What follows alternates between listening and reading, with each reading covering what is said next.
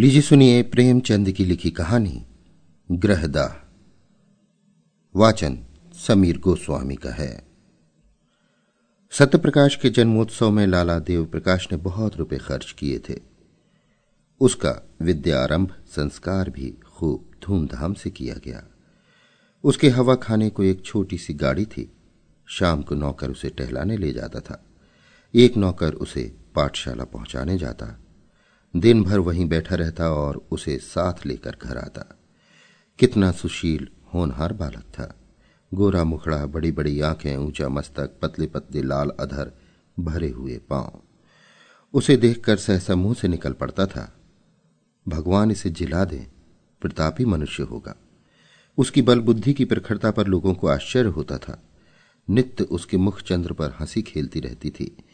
किसी ने उसे हठ करते या रोते नहीं देखा। वर्षा के दिन थे। देव प्रकाश पत्नी को लेकर गंगा जल स्नान करने गए। नदी खूब चढ़ी हुई थी। मानो अनाथ की आँखें हों। उनकी पत्नी निर्मला जल में बैठकर जल क्रीड़ा करने लगी। कभी आगे जाती, कभी पीछे जाती, कभी डुबकी मारती, कभी अंजलियों से छींटे उड़ाती। देव प्रकाश ने कहा अच्छा अब निकलो। सर्दी हो जाएगी। निर्मला ने कहा, कहो, मैं छाती तक पानी में चली जाऊँ? देव प्रकाश और जो कहीं पैर फिसल जाए? निर्मला, पैर क्या फिसलेगा? ये कहकर वो छाती तक पानी में चली गई। पति ने कहा अच्छा अब आगे पैर न रखना। किंतु निर्मला के सिर पर मौत खेल रही थी। ये जल क्रीड़ा नहीं, मृत्यु क्रीड़ा थी। उसने एक पग और आगे बढ़ाया और फिसल गई। मुँह से एक चीख निकली। दोनों हाथ सहारे के लिए ऊपर उठे और फिर जलमग्न हो गए। एक पल में प्यासी नदी उसे पी गई। देवप्रकाश खड़े तौलिया से देह पहुँच रहे थे। तुरंत पानी में कूदे, साथ का कहार भी कूदा, दो मल्लाह भी कूदे, सबने डुबकियाँ मारी, टटोला पर निर्मला का पता न चला। तब डोंगी मंगवाई गई। मल्लाह ने बार बार गोते मारे पर लाश हाथ न आई। देव प्रकाश शोक में डूबे घर आए। सत्य प्रकाश किसी उपहार की आशा में दौड़ा। पिता ने गोद में उठा लिया और बड़े यत्न करने पर भी अपनी सिसक को न रोक सके। सत्य प्रकाश ने पूछा, अम्मा कहाँ है? देव, बेटा गंगा ने उन्हें नेवता खाने के लिए रोक लिया। सत्य प्रकाश ने उनके मुख की ओर जिज्ञासा के भाव से देखा और आशय समझ गया। अम्मा अम्मा कहकर रोने लगा। मात्रहीन बालक संसार का सबसे करुणाजनक प्राणी है। दीन से दीन प्राणियों को भी ईश्वर का आधार होता है जो उनके हृदय को संभालता है।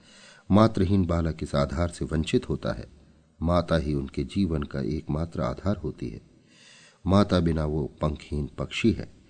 सत्य प्रकाश को एकांत से प्रेम हो गया। अकेला बैठा रहता।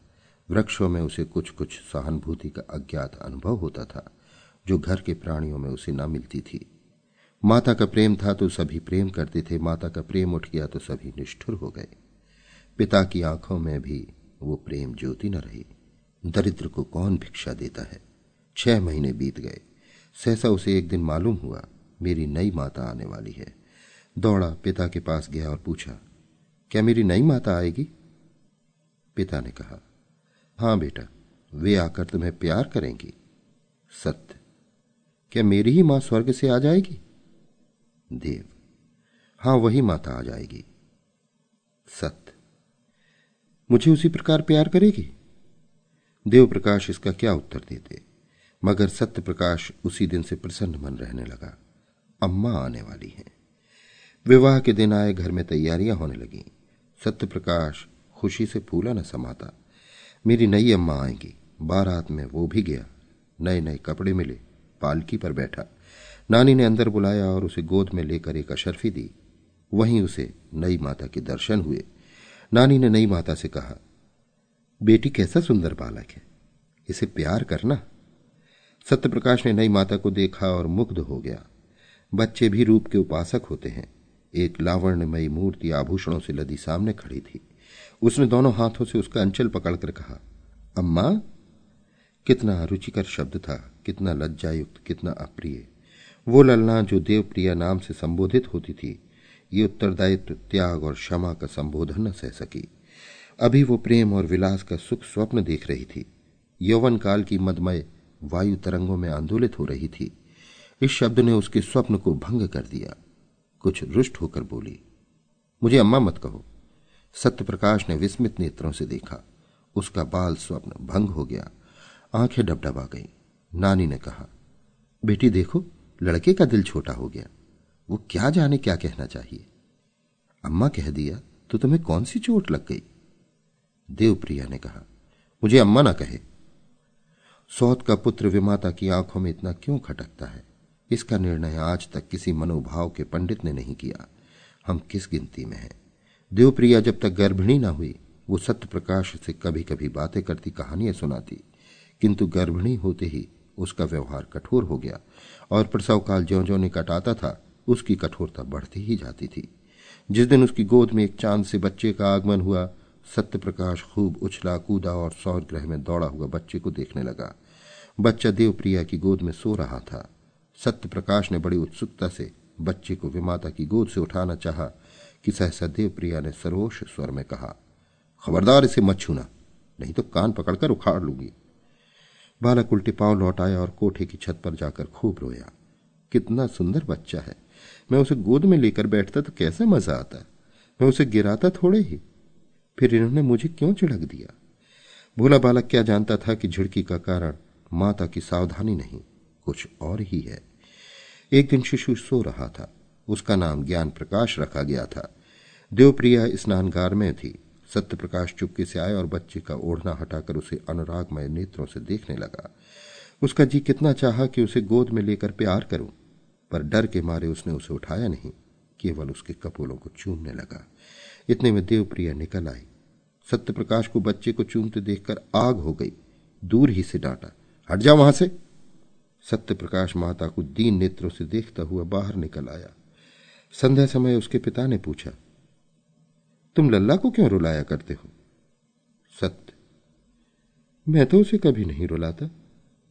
अम्मा खिलाने को नहीं देती। देव, झूठ बोलते हो? आज तुमने बच्चे को चुटकी काटी? सत्य जी नहीं, मैं तो उसकी मुर्छियाँ ले रहा था। देव, झूठ बोलता है? सत्य, झूठ नहीं बोलता। देव प्रकाश को क्रोध आ गया। लड़के को दो तीन तमाचे लगाए। पहली बार ये ताड़ना मिली और निरपराध। इसने उसके जीवन की काया पलट कर दी। उस दिन से सत्य प्रकाश के स्वभाव में एक विचित्र परिवर्तन दिखाई देने लगा। वो घर में बहुत कम आता। पिता आते तो उनसे मुँह छिपाता फिरता कोई खाना खाने को बुलाने आता तो चोरों की भांति दुबका हुआ जाकर खा लेता, न कुछ बोलता। पहले अत्यंत कुशाग्र बुद्धि था। उसकी सफ़ाई, सलीके और फुर्ती पर लोग मुग्ध हो जाते थे। अब वो पढ़ने से जी चुराता, मैले कुचेले कपड़े पहने रहता। घर में कोई प्रेम करने वाला न था। बाज़ार के लड़कों के साथ गली गली घूमता कनकौए लूटता, गालियाँ बकना भी सीख गया। शरीर दुर्बल हो गया, चेहरे की कांति भी गायब हो गई। देव प्रकाश को अब आए दिन उसकी शरारतों के उलाहने मिलने लगे और सत्य प्रकाश नित्य घुड़कियाँ और तमाचे खाने लगा। यहाँ तक कि अगर वो घर में किसी काम से चला जाता तो सब लोग दूर दूर करके दौड़ाते ज्ञान प्रकाश को पढ़ाने के लिए मास्टर आता था।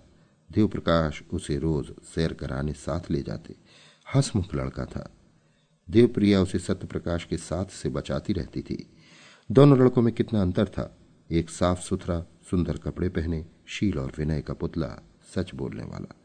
देखने वालों के मुँह से अनायास ही दुआ निकल आती थी।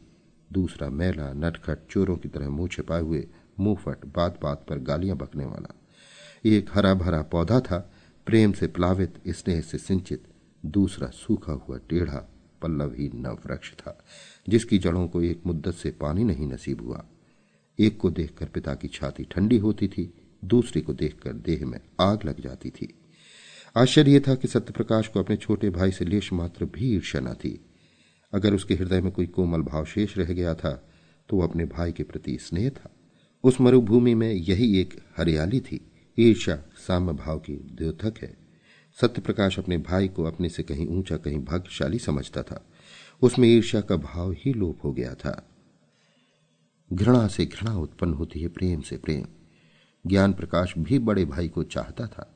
कभी कभी उसका पक्ष लेकर अपनी माँ से विवाद कर बैठता, कहता, भैया की अचकन फट गई है, आप नई अचकन क्यों नहीं बनवा देती? माँ उत्तर देती, उसके लिए वही अचकन अच्छी है, अभी क्या? अभी तो वो नंगा फिरेगा। ज्ञान प्रकाश बहुत चाहता था कि अपने जेब खर्च से बचाकर अपने भाई को दे, पर सत्य प्रकाश कभी से स्वीकार न करता था। वास्तव में जितनी देर वो छोटे भाई के साथ रहता, उतनी देर उसे एक शांतिमय आनंद का अनुभव होता। थोड़ी देर के लिए वो सद्भावों के साम्राज्य में विचरने लगता। उसके मुख से कोई भी भद्दी और अप्रिय बात न निकलती। एक क्षण के लिए उसकी सोई हुई आत्मा जाग उठती। एक बार कई दिन तक सत्य प्रकाश मदरसे न गया। पिता ने पूछा, तुम आजकल पढ़ने क्यों नहीं जाते? क्या सोच रखा है कि मैंने तुम्हारी ज़िंदगी भर का ठेका ले रखा है? सत्य, मेरे ऊपर जुर्माने और फ़ीस के कई रुपए हो गए हैं। जाता हूँ तो दरवाजे से निकाल दिया जाता हूँ। देव फ़ीस क्यों बाकी है? तुम तो महीने महीने ले लिया करते हो ना? सत्य आए दिन चंदे लगा करते हैं। फ़ीस के रुपए चंदे में दिए। देव, और जुर्माना क्यों हुआ? सत्य फ़ीस न देने के कारण। देव, तुमने चंदा क्यों दिया? सत्य ज्ञानू ने चंदा दिया तो मैंने भी दिया। देव, तुम ज्ञानू से जलते हो? सत्य मैं ज्ञानू से क्यों जलने लगा? यहाँ हम और वो दो हैं। बाहर हम और वो एक समझे जाते हैं। मैं ये नहीं कहना चाहता कि मेरे पास कुछ नहीं है।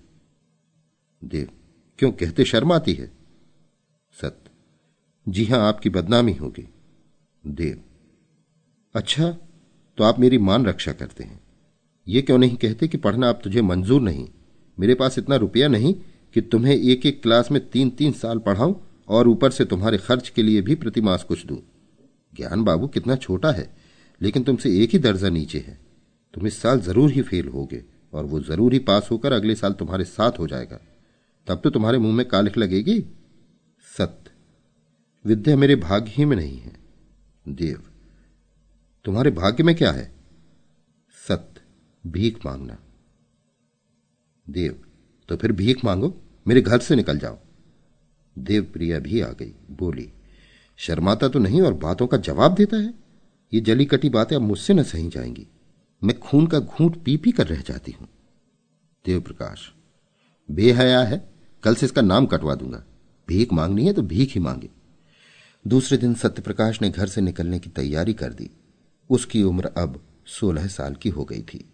इतनी बात सुनने के बाद अब उसे घर में रहना असह्य हो गया। जब हाथ पाँव न थे किशोर अवस्था की असमर्थता थी। तब तक अवहेलना निरादर निष्ठुरता, भर्त्सना सब कुछ सहकर घर में रहता था। अब हाथ पाँव हो गए थे, उस बंधन में क्यों रहता? आत्माभिमान, आशा की भांति बहुत चिरजीवी होता है। गर्मी के दिन थे, दोपहर का समय। घर के सब प्राणी सो रहे थे। सत्य प्रकाश ने अपनी धोती बगल में दबाई छोटा सा बैग हाथ में लिया और चाहता था कि चुपके से बैठक से निकल जाए, कि ज्ञानू आ गया और उसे कहीं जाने को तैयार देखकर बोला, कहाँ जाते हो भैया? सत्य। जाता हूँ, कहीं नौकरी करूँगा। ज्ञानू मैं जाकर अम्मा से कह देता हूँ। सत्य। तो फिर मैं तुमसे छिपकर चला जाऊँगा। ज्ञानू क्यों चले जाओगे? तुम्हें मेरी जरा भी मोहब्बत नहीं? सत्य प्रकाश ने भाई को गले लगाकर कहा, तुम्हें छोड़कर जाने को जी तो नहीं चाहता, लेकिन जहाँ कोई पूछने वाला नहीं है, वहाँ पड़े रहना बेहयाई है। कहीं दस पाँच की नौकरी कर लूँगा और पेट पालता रहूँगा। और किस लायक हूँ? ज्ञान। तुमसे अम्मा क्यों इतना चिढ़ती हैं? मुझे तुमसे मिलने को मना किया करती हैं। सत्य। मेरे नसीब खोटे हैं और क्या? ज्ञान। तुम लिखने पढ़ने में जी नहीं लगाते? सत्य। लगता ही नहीं कैसे लगाऊँ? जब कोई परवाह नहीं करता तो मैं भी सोचता हूँ। ये ना होगा। ठोकर खाऊँगा। बला से। ज्ञान। मुझे भूल तो ना जाओगे। मैं तुम्हारे पास खत लिखा करूँगा। मुझे भी एक बार अपने यहाँ बुलाना। सत्य तुम्हारे स्कूल के पते से चिट्ठी लिखूँगा। ज्ञान रोते रोते मुझे ना जाने क्यों तुम्हारी बड़ी मोहब्बत लगती है। सत्य मैं तुम्हें सदैव याद रखूँगा। ये कहकर उसने फिर भाई को गले लगाया और घर से निकल पड़ा। पास एक कौड़ी भी ना थी और वो कलकत्ते जा रहा था। सत्यप्रकाश कलकत्ते क्यों कर पहुँचा इसका वृत्तांत लिखना व्यर्थ है। युवकों में दुस्साहस की मात्रा अधिक होती है। वे हवा में किले बना सकते हैं, धरती पर नाव चला सकते हैं। कठिनाइयों की उन्हें कुछ परवाह नहीं होती। अपने ऊपर असीम विश्वास होता है। कलकत्ते पहुँचना ऐसा कष्ट साध्य न था। सत्यप्रकाश चतुर युवक था। पहले ही उसने निश्चय कर लिया था कि कलकत्ते में क्या करूँगा, कहाँ रहूँगा। उसके बैग में लिखने की सामग्री मौजूद थी। बड़े शहर में जीविका का प्रश्न कठिन भी है और सरल भी। सरल है उनके लिए जो हाथ से काम कर सकते हैं, कठिन है उनके लिए जो कलम से काम करते हैं। सत्यप्रकाश मजदूरी करना नीच काम समझता था। उसने एक धर्मशाला में असबाब रखा। बाद में शहर के मुख्य स्थानों का निरीक्षण करके एक डाकघर के सामने लिखने का सामान लेकर बैठ गया और अनपढ़ मजदूरों की चिट्ठियाँ, मनी ऑर्डर आदि लिखने का व्यवसाय करने लगा। पहले कई दिन तो उसको इतने पैसे भी न मिले कि पेट भर भोजन करता। लेकिन धीरे धीरे आमदनी बढ़ने लगी। वो मजदूरों से इतने विनय के साथ बातें करता और उनके समाचार इतने विस्तार से लिखता कि बस वे पत्र को सुनकर बहुत प्रसन्न होते।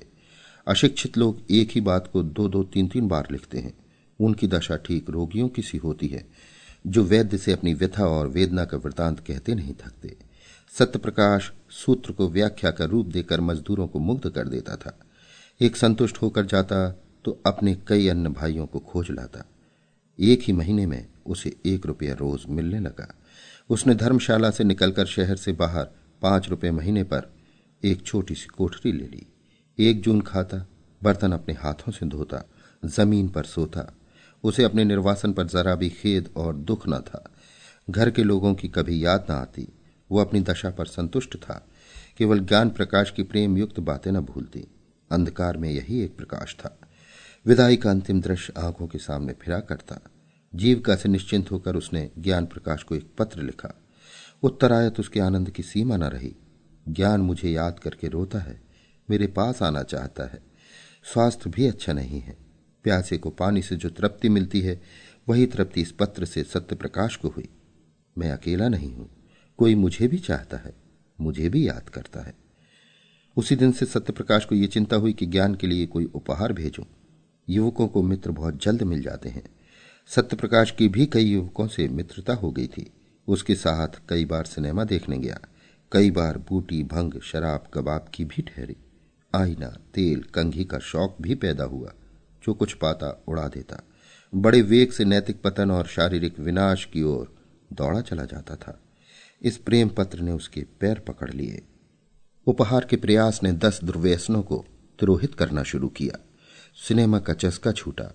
मित्रों को हील हवाले करके टालने लगा। भोजन भी रूखा सूखा करने लगा। धन संचय की चिंता ने सारी इच्छाओं को परास्त कर दिया। उसने निश्चय किया कि अच्छी सी घड़ी भेजूं। उसका दाम कम से कम चालीस रुपये होगा।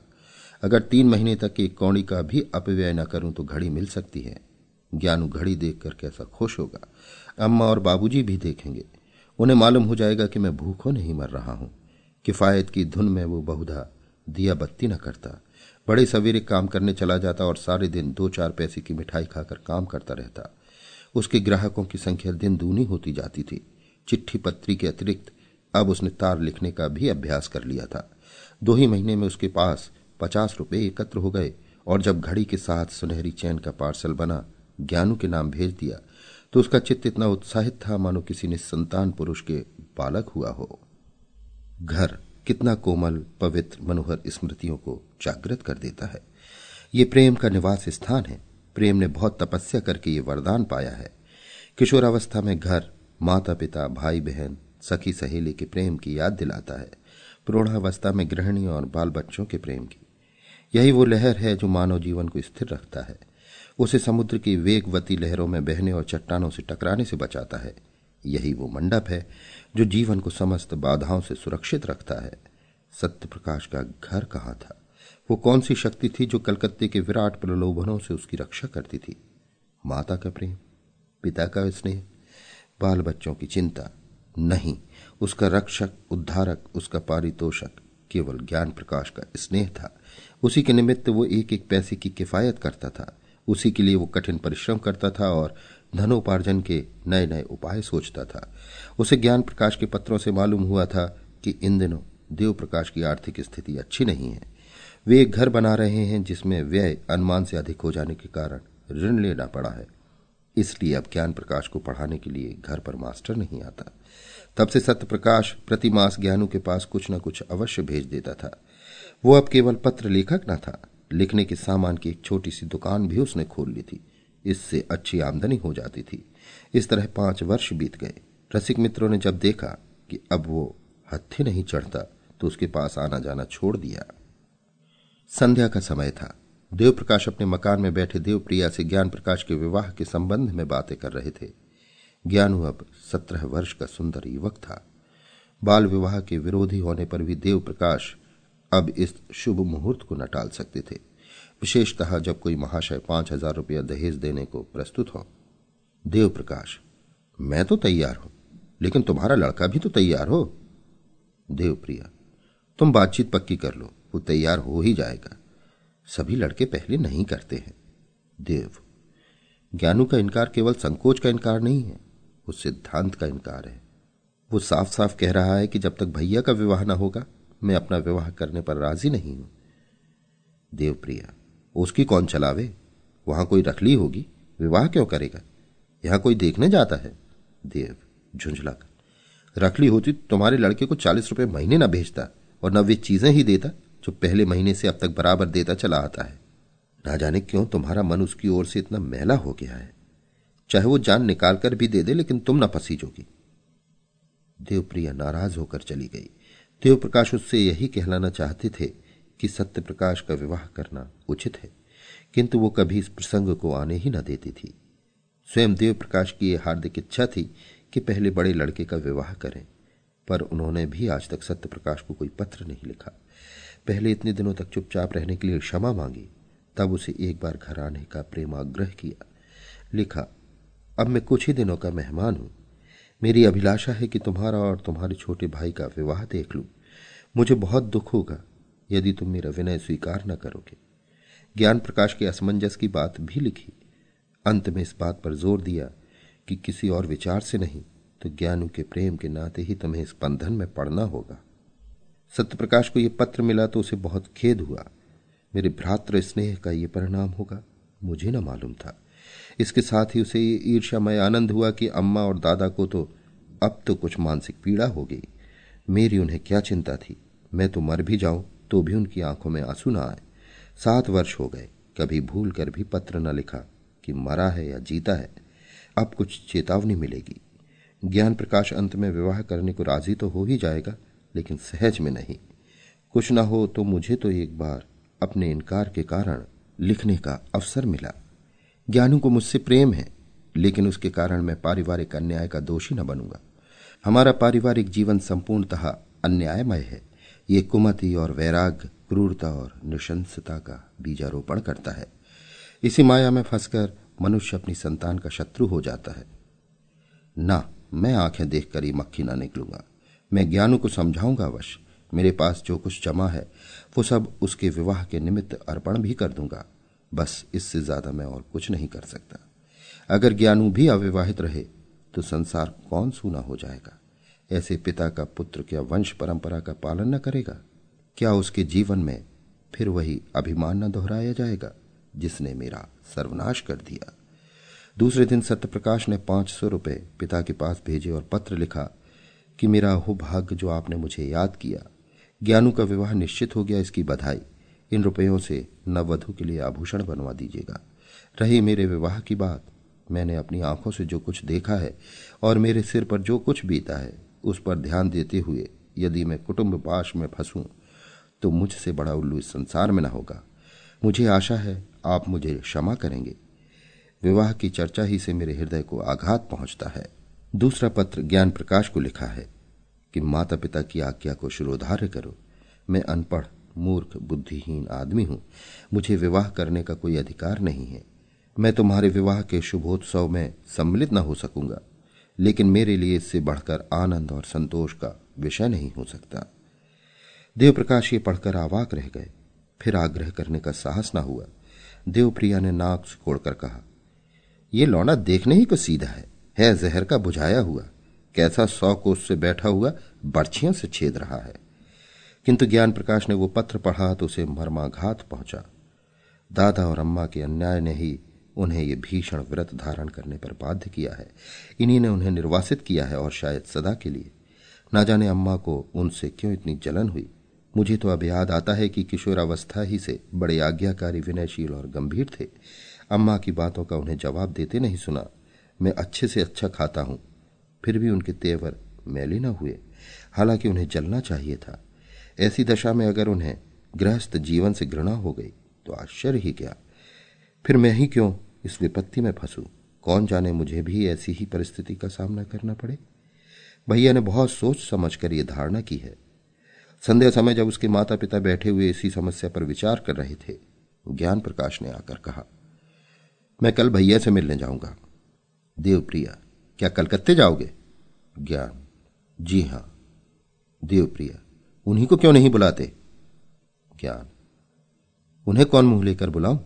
आप लोगों ने तो पहले ही मेरे मुँह पर कालिख लगा दी है। ऐसा देव पुरुष आप लोगों के कारण विदेश में ठोकर खा रहा है और मैं इतना निर्लज हो जाऊँ कि देवप्रिया। अच्छा चुप रह। नहीं ब्याह करना है ना कर। चले पर नॉन मत छिड़क। माता पिता का धर्म है, इसलिए कहती हूँ। नहीं तो यहाँ ठेंगे की परवाह नहीं।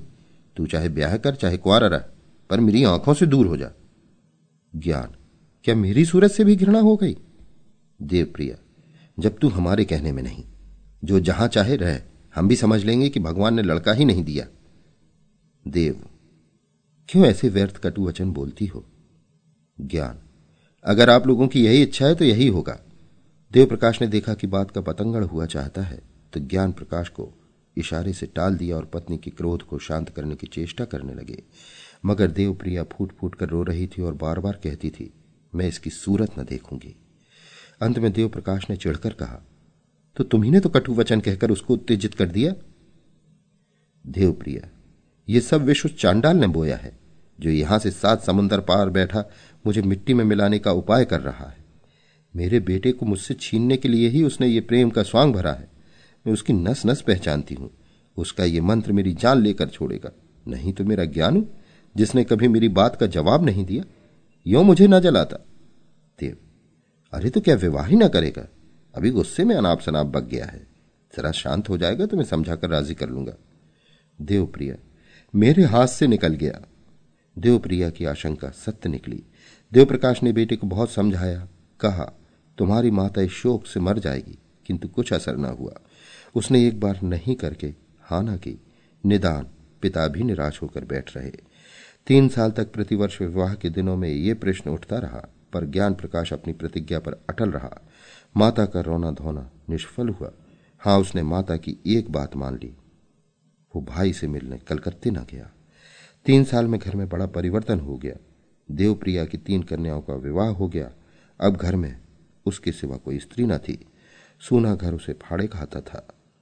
जब वो निराश और क्रोध से पागल हो जाती तो सत्य प्रकाश को खूब जीभर कोसती। मगर दोनों भाइयों में पत्र व्यवहार बराबर होता रहता था। देव प्रकाश के स्वभाव में एक विचित्र उदासीनता प्रकट होने लगी। उन्होंने पेंशन ले ली थी और प्राय धर्म ग्रंथों का अध्ययन किया करते थे। ज्ञान प्रकाश ने आचार्य की उपाधि प्राप्त कर ली थी और एक विद्यालय में अध्यापक हो गए थे। देवप्रिया अब संसार में अकेली थी। देवप्रिया अपने पुत्र को गृहस्थी की ओर खींचने के लिए नित्य टोने टोटके किया करती। बरादरी में कौन सी कन्या सुंदरी है, गुणवती है, सुशिक्षिता है? उसका बखान किया करती, पर ज्ञान प्रकाश को इन बातों की सुनने की भी फुर्सत न थी। मोहल्ले के और घरों में नित्य ही विवाह होते रहते थे। बहुएँ आती थीं, उनकी गोद में बच्चे खेलने लगते थे। घर गुलजार हो जाता था। कहीं विदाई होती थी, कहीं बधाइयाँ आती थी। कहीं गाना बजाना होता था, कहीं बाजे बजते थे। ये चहल पहल देखकर देवप्रिया का चित्त चंचल हो जाता। उसे मालूम होता, मैं ही संसार में सबसे अभाग्नि हूँ। मेरे ही भाग्य में ये सुख भोगना नहीं बदा है। भगवान ऐसा भी कोई दिन आएगा कि मैं अपनी बहू का मुख चंद्र देखूँगी, उसके बालकों को गोद में खिलाऊँगी। वो भी कोई दिन होगा कि मेरे घर में भी आनंदोत्सव मधुर गान की ताने उठेंगी। रात दिन ये बातें सोचते सोचते देवप्रिया की दशा उन्मादनी की सी हो गई। आप ही आप सत्य प्रकाश को कोसने लगी। वही मेरे प्राणों का घातक है। तल्लीनता उन्माद का प्रधान गुण है। तल्लीनता अत्यंत रचनाशील होती है। वो आकाश में देवताओं के विमान उड़ाने लगती है। अगर भोजन में नमक तेज हो गया तो ये शत्रु ने कोई रोड़ा रख दिया होगा। देवप्रिया को अब कभी कभी धोखा हो जाता कि सत्यप्रकाश घर में आ गया है। वो मुझे मारना चाहता है। सत्यप्रकाश को विष खिलाए देता है। एक दिन उसने सत्यप्रकाश के नाम पत्र लिखा और उसे जितना कोसते बना, उतना कोसा। तू मेरे प्राणों का बैरी है, मेरे कुल का घातक है, हत्यारा है। वो कौन दिन आएगा कि तेरी मिट्टी उठेगी? तूने मेरे लड़के पर वशीकरण मंत्र चलवा दिया है। दूसरे दिन ऐसा फिर एक पत्र लिखा। यहाँ तक कि ये उसका नित्य का कर्म हो गया। जब तक एक चिट्ठी में सत्यप्रकाश को गालियाँ न दे लेती, उसे चैन ही न आता था। इन पत्रों को वो कहार इनके हाथ डाकघर भिजवा दिया करती थी। ज्ञान प्रकाश का अध्यापक होना सत्य प्रकाश के लिए घातक हो गया। परदेश में उसे यही संतोष होता था कि मैं संसार में निराधार नहीं हूँ। अब वो अवलंब भी जाता रहा। ज्ञान प्रकाश ने ज़ोर देकर लिखा, अब आप मेरे हेतु कोई कष्ट ना उठाए। मुझे अपनी गुजर करने के लिए काफ़ी से ज़्यादा मिलने लगा है। यद्यपि सत्य प्रकाश की दुकान खूब चलती थी, लेकिन कलकत्ते जैसे शहर में एक छोटे से दुकानदार का जीवन बहुत सुखी नहीं होता। साठ सत्तर रुपये मासिक आमदनी होती ही क्या है? अब तक जो कुछ बचता था, वो वास्तव में बचत न थी, बल्कि त्याग था। एक वक्त रूखा सूखा खाकर, एक तंग आद्र कोठरी में रहकर पच्चीस तीस रुपए बचे रहते थे। अब दोनों वक्त भोजन करने लगा, कपड़े भी जरा साफ़ पहनने लगा। मगर थोड़े ही दिनों में उसके खर्च में औषधियों की एक मद बढ़ गई और फिर वही पहले किसी दशा हो गई। बरसों तक शुद्ध वायु, प्रकाश और पुष्टिकर भोजन से वंचित रहकर अच्छे से अच्छा स्वास्थ्य भी नष्ट हो सकता है। सत्यप्रकाश को भी अरुचि, मंदाग्नि आदि रोगों ने आघेरा। कभी कभी ज्वर भी आ जाता। युवावस्था में आत्मविश्वास होता है, किसी अवलंब की परवाह नहीं होती। वयोवृद्धि दूसरे का मुँह ताकती है, आश्रय ढूंढती है। सत्य प्रकाश पहले सोता तो एक करवट में सवेरा हो जाता। कभी बाज़ार से पूरियाँ लेकर खा लेता, कभी मिठाइयों पर टाल देता। पर अब रात को अच्छी तरह नींद न आती। बाजारी भोजन से घृणा होती। रात को घर आता तो थककर चूर चूर हो जाता था। उस वक्त चूल्हा जलाना, भोजन पकाना बहुत अखरता कभी कभी वो अकेलेपन पर रोता। रात को जब किसी तरह नींद न आती तो उसका मन किसी से बातें करने को लालायत होने लगता। पर वहाँ निशांधकार के सिवा और कौन था? दीवालों के कान चाहे हो, मुँह नहीं होता। इधर ज्ञान प्रकाश के पत्र भी अब कम आते थे और वे भी रूखे। उनमें अब हृदय के सरल उद्गारों का लेश भी न होता। सत्यप्रकाश अब भी वैसे ही भावमय पत्र लिखता था, पर एक अध्यापक के लिए भावुकता कब शोभा देती है। शनि शनि सत्यप्रकाश को भ्रम होने लगा कि ज्ञान प्रकाश भी मुझसे निष्ठुरता करने लगा। नहीं तो क्या मेरे पास दो चार दिन के लिए आना संभव था?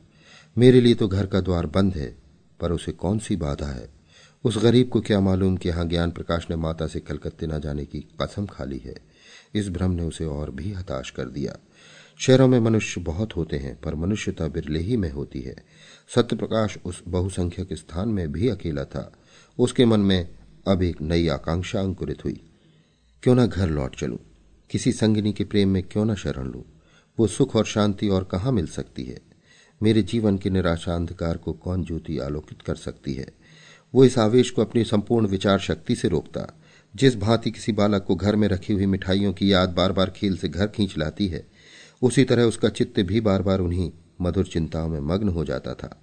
वो सोचता, मुझे विधाता ने सब सुख से वंचित कर दिया है, नहीं तो मेरी दशा ऐसी हीन क्यों होती? मुझे ईश्वर ने बुद्धि न दी थी क्या? क्या मैं श्रम से जी चुराता था? अगर बालपन ही में मेरे उत्साह और अभिरुचि पर तुषार न पड़ गया होता, मेरी बुद्धि शक्तियों का गला न घोंट दिया गया होता तो मैं आज आदमी होता, पेट पालने के लिए इस विदेश में न पड़ा रहता। नहीं, मैं अपने ऊपर ये अत्याचार न करूँगा। महीनों तक सत्य प्रकाश के मन और बुद्धि में ये संग्राम होता रहा। एक दिन वो दुकान से आकर चूल्हा जलाने जा रहा था कि डाकिए ने पुकारा। ज्ञान प्रकाश के सिवा उसके पास और किसी के पत्र न आते थे। आज ही उसका पत्र आ चुका था। ये दूसरा पत्र क्यों? किसी अनिष्ट की आशंका हुई, पत्र लेकर पढ़ने लगा। एक क्षण में पत्र उसके हाथ से छूटकर गिर पड़ा और वो सिर थाम कर बैठ गया कि ज़मीन पर न गिर पड़े। ये देवप्रिया की विषयुक्त लेखनी से निकला हुआ जहर का प्याला था, जिसने एक पल में संज्ञाहीन कर दिया। उसकी सारी मर्मातक व्यथा, क्रोध, नैराश, कृतघ्नता, ग्लानी, केवल एक ठंडी सांस में समाप्त हो गई। वो जानकर चारपाई पर लेटा रहा। मानसिक व्यथा आग से पानी हो गई। हाँ, ये सारे जीवन को मिट्टी में मिलाने के लिए ही प्रेम का स्वांग भर रहा हूँ। भगवान, तुम ही साक्षी हो। दूसरे दिन फिर देवप्रिया का पत्र पहुँचा। सत्य प्रकाश ने लेकर उसे फाड़ डाला। पढ़ने की हिम्मत न पड़ी। एक दिन ही दिन पीछे तीसरा पत्र पहुँचा। उसका वही अंत हुआ। फिर वो नित्य का क्रम हो गया। पत्र आता और फाड़ दिया जाता।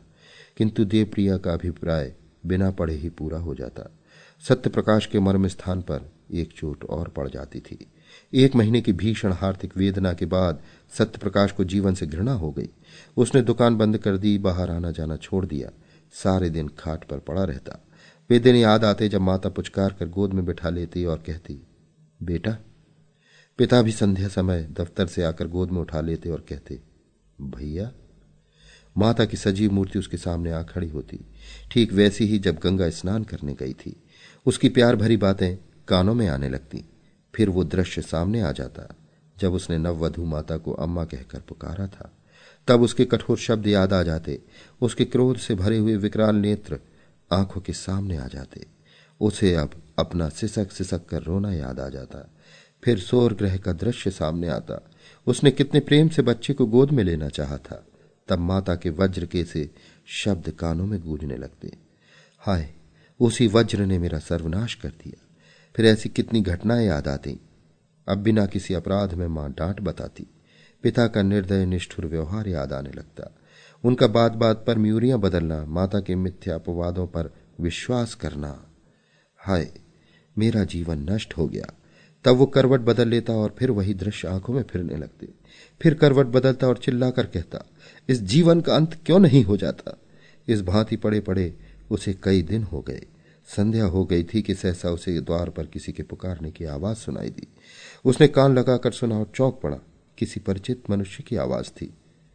दौड़ द्वार पर आया तो देखा ज्ञान प्रकाश खड़ा है। कितना रूपवान पुरुष था। उसके गले से लिपट गया। ज्ञान प्रकाश ने उसके पैरों को स्पर्श किया। दोनों भाई घर में आए। अंधकार छाया हुआ था। घर की यह दशा देखकर ज्ञान प्रकाश, जो अब तक अपने कंठ के आवेग को रोके हुए था, रो पड़ा। सत्य प्रकाश ने लालटेन जलाई। घर क्या था? भूत का डेरा था। सत्य प्रकाश ने जल्दी से एक कुर्ता गले में डाल लिया। ज्ञान प्रकाश भाई का जर्जर शरीर पीला मुख, बुझी हुई आँख देखता था और रोता था। सत्य प्रकाश ने कहा, मैं आजकल बीमार हूँ। ज्ञान प्रकाश वो तो देख ही रहा हूँ। सत्य, तुमने अपने आने की सूचना भी न दी? मकान का पता कैसे चला? ज्ञान, सूचना तो दी थी, आपको पत्र न मिला होगा। सत्य। अच्छा। हाँ, दी होगी, पत्र दुकान में डाल गया होगा। मैं इधर कई दिनों से दुकान नहीं गया। घर पर सब कुशल है? ज्ञान। माताजी का देहांत हो गया। सत्य। अरे, क्या बीमार थी? ज्ञान। जी नहीं, मालूम नहीं क्या खा लिया। इधर उन्हें उन्माद सा हो गया था। पिताजी ने कुछ कटु वचन कहे थे। शायद इसी पर कुछ खा लिया। सत्य। पिताजी तो कुशल से हैं। ज्ञान। हाँ अभी मरे नहीं हैं। सत्य। अरे, क्या बहुत बीमार है? ज्ञान। माता ने विष खा लिया तो वे उसका मुँह खोलकर दवा पिला रहे थे। माताजी ने ज़ोर से उनकी दो उंगलियाँ काट ली। वही विष उनके शरीर में पहुँच गया। तब से सारा शरीर सूज आया है। अस्पताल में पड़े हुए हैं। किसी को देखते हैं तो काटने दौड़ते हैं। बचने की आशा नहीं है। सत्य। तब तो घर ही चौपट हो गया। ज्ञान। ऐसे घर को अब से बहुत पहले चौपट हो जाना चाहिए था। तीसरे दिन दोनों भाई प्रातःकाल कलकत्ते से विदा होकर चल दिए। अभी आप सुन रहे थे प्रेमचंद की लिखी कहानी, ग्रहदाह। वाचन समीर गोस्वामी का था।